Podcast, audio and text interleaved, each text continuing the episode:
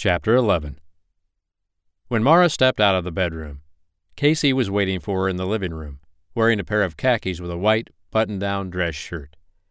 He froze and stared at her, his gaze growing hungry and possessive as it roamed over her body in a sensual caress. This was the first time he'd seen her with makeup on, and, while she didn't really need any, it made her eyes even more seductive. Her hair was down from her usual ponytail, and he loved how it framed her face. It didn't escape his notice when she started to shiver under his silent scrutiny, and he smiled to ease her tension. Swallowing hard, twice, he then cleared his throat. His voice was husky, with a hint of awe and a lot of appreciation. You look very nice. Yeah, that's putting it mildly, Malone. Couldn't you think of a better compliment than that? Stop thinking with your dick and try to come up with something better than very nice. I mean, you look beautiful. Exquisite. Thank you. So do you. Mara's face tinged with pink. I mean, very handsome. Not beautiful, um. He loved it when she blushed like that, and briefly wondered what other parts of her body would color the same way under his perusal. Fuck, it was going to be a long evening. On the ride into town, he could barely keep his eyes on the road as they kept being drawn to the exposed skin of her legs. He prayed Uncle Dan wouldn't want to sit around too long after dinner having coffee and his usual slice of apple pie. Casey knew exactly what he wanted for dessert, but it was definitely not on Sassy's menu, and he wanted it all to himself. As he escorted her into Sassy's restaurant at 7 p.m. on the dot, Casey stayed close to her with his hand splayed across her lower back, leading her to the hostess stand. After he had introduced Mara to Rebecca, they followed the owner hostess to their table, where his uncle was already seated, waiting for them. Casey nodded and said hello to several people along the way, but never took his eyes off Mara for more than a second or two. She was absolutely gorgeous and sexy as sin. When she'd first appeared wearing that knockout dress, he had wanted to say to hell with dinner and ravage her right then, but it had been too late to cancel on his uncle. Unfortunately, he would have to wait before following through with the wicked ideas which filled his head at the mere sight of her. Feeling a twitch in his pants, he realized, not for the first time this evening, that if he didn't bring his boiling blood down to simmer soon, he would be uncomfortably rigid throughout the entire dinner. Arriving at their table, Casey reached over and pulled out a chair for Mara as Dan stood like the gentleman he was. Over the years, the Malone boys' parents and their uncle had instructed them how to properly treat a woman. They were taught to always open a door, pull out a chair, walk a lady to her door, and stand when one joined them at a table or was introduced to them. If he or his brothers ever failed to do one of those things, they would have received a sharp reprimand or evil eye as a reminder. Settling back into his chair, Dan Malone smiled at Mara. You look absolutely beautiful tonight. Whisper seems to agree with you. She gave him a shy smile in return. Thank you, Mr. Malone. And I think you're right. Whisper definitely agrees with me. The older man winked at her. You're old enough to call me Dan, or Uncle Dan. Mr. Malone was my father, and he's long since passed away. Okay. Dan it is, then. Their waitress arrived to take their orders and they all agreed on the famous Friday fish fry dinner, which consisted of fried catfish served with hush puppies and coleslaw. Casey hadn't been lying earlier. It was his favorite meal to order here. The large platters of food were completed with a few lemon slices, tartar sauce, and malt vinegar, and he had yet to find another restaurant which cooked the catfish even close to Sassy's special recipe. Before their waitress left to turn in their dinner requests, Casey also ordered a round of on tap dark ale, supplied by a local brewery, after making sure Mara was okay with the selection. The menu recommended it as the perfect brew to accompany the Friday night special. Despite the full house, it wasn't long before their dinners arrived, and he was happy to hear Mara found the food and drink to be as delicious as he'd hoped she would. Good conversation flowed throughout the meal as she relaxed and appeared to be really enjoying herself for the first time since her family had died. Dan and Casey both made a conscious effort to stay off the subjects of her family and ex boyfriend, and the older man had been more than happy to entertain her with tales of the young Malone brothers. Some of the stories were downright embarrassing for Casey, but it didn't bother him. He loved to watch Mara smile and took great pleasure in hearing her laugh as she listened to his uncle's recollections of their youth. After their table had been cleared an hour and a half later, Uncle Dan refused coffee, saying he had to get up early to do some errands. But he told them they were welcome to stay and have a slice of Sassy's apple pie for dessert without him. When the waitress returned with a to go order of pie, his nephew stopped Dan from retrieving his wallet, saying the tab was on him. And then the couple bid him a good night. Casey knew his uncle was playing matchmaker again. He had seen the twinkle in the man's eyes when he rose from the table. But this time, he didn't mind at all. After Dan had left, Mara's gaze met Casey's, and she smiled. Thanks for bringing me tonight. I had a wonderful time, and your uncle is such a sweet man. The woman, Bonnie, at the boutique, told me he's been a widower for a very long time. It's a shame he never found love again. He nodded in agreement. Dan always said Annie was his true love, and he never expected to get that lucky twice in a lifetime. But I've always hoped he would find another woman who he could grow old with. The conversation lulled as they sat there and simply contemplated each other. Casey took in her appearance for at least the hundredth time that evening. There wasn't a woman in the room who could compete with her. After a moment, Mara cleared her throat and inquired in a husky voice, Shall we, um, get dessert? Heat flared in Casey's eyes and groin. He most definitely wanted dessert, but not here. Why don't we get it to go? After paying the bill, Casey had practically dragged her from the restaurant and was now having a tough time maintaining the 30 miles per hour speed limit posted throughout Whisper. If he had his way, they would be breaking the land speed record to reach the cottage. Glancing over at Mara several times during the eight block trip, he noticed her hands were gripped tightly together as she stared at the windshield.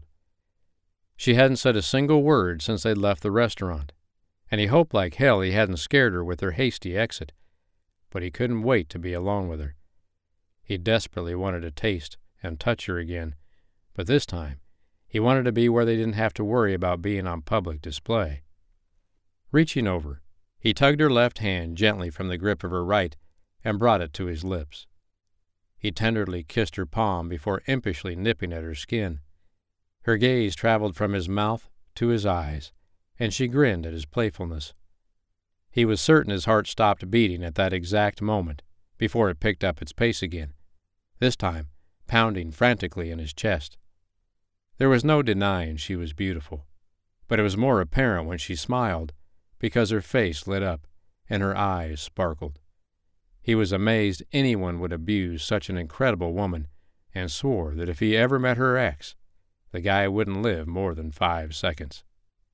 Pulling into the white pebbled driveway adjacent to the beach house, Casey turned off the car lights and ignition. Shifting slightly toward Mara, he released her hand and reached up to stroke her cheek.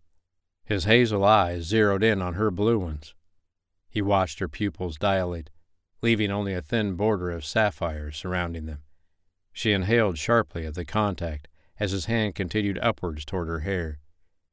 He threaded his fingers through the soft strands. Several stray wisps of black silk brushed against his wrist and forearm, causing his breath to hitch. Damn, what he wouldn't give to have her hair draped over his thighs as she sucked him into her mouth and leisurely tortured him. Cupping the back of her head, he slowly pulled her toward him. The first kiss was a brief, feathered touch, but it immediately sparked a fire in his loins. He kissed her again, and this time his mouth took possession of hers. She whimpered as the kiss deepened, and he responded with a moan from deep within. Their lips parted, and tongues dueled with each other for dominance. Her hands and fingers traced the contours of his chest and shoulders before reaching around to his back. Her nails dug into his flesh, and he reveled in the pain. Mara tried to inch closer to him, but the seat console proved to be an unmovable obstacle. He realized her dilemma and reluctantly pulled his lips from hers. Through his heavy breathing, his voice was strangled. Come to bed with me, please. Without hesitation, she responded in her own husky voice. Yes. Fuck. That one word had his cock weeping with need. They quickly exited the car, and he grasped her hand, leading her up the deck stairs and into the house. Using his foot to shut the door behind them, he swung her around and pinned her against it with his body, immediately taking control of her mouth again.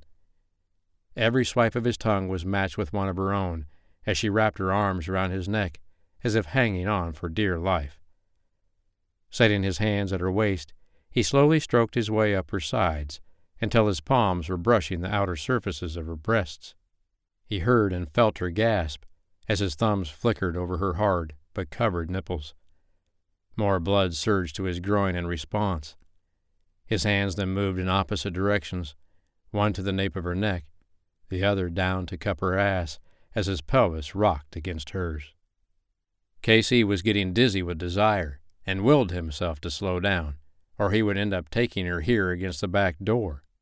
She deserved better than that for the first time he fucked her raw, but Mara showed no sign of wanting to slow down. Instead, the pace of her mouth and hands increased, urging his to follow. Her fingers were threaded in his hair, and the tips were forcefully holding his head where she wanted it, at just the right angle for her tongue to plunder his mouth.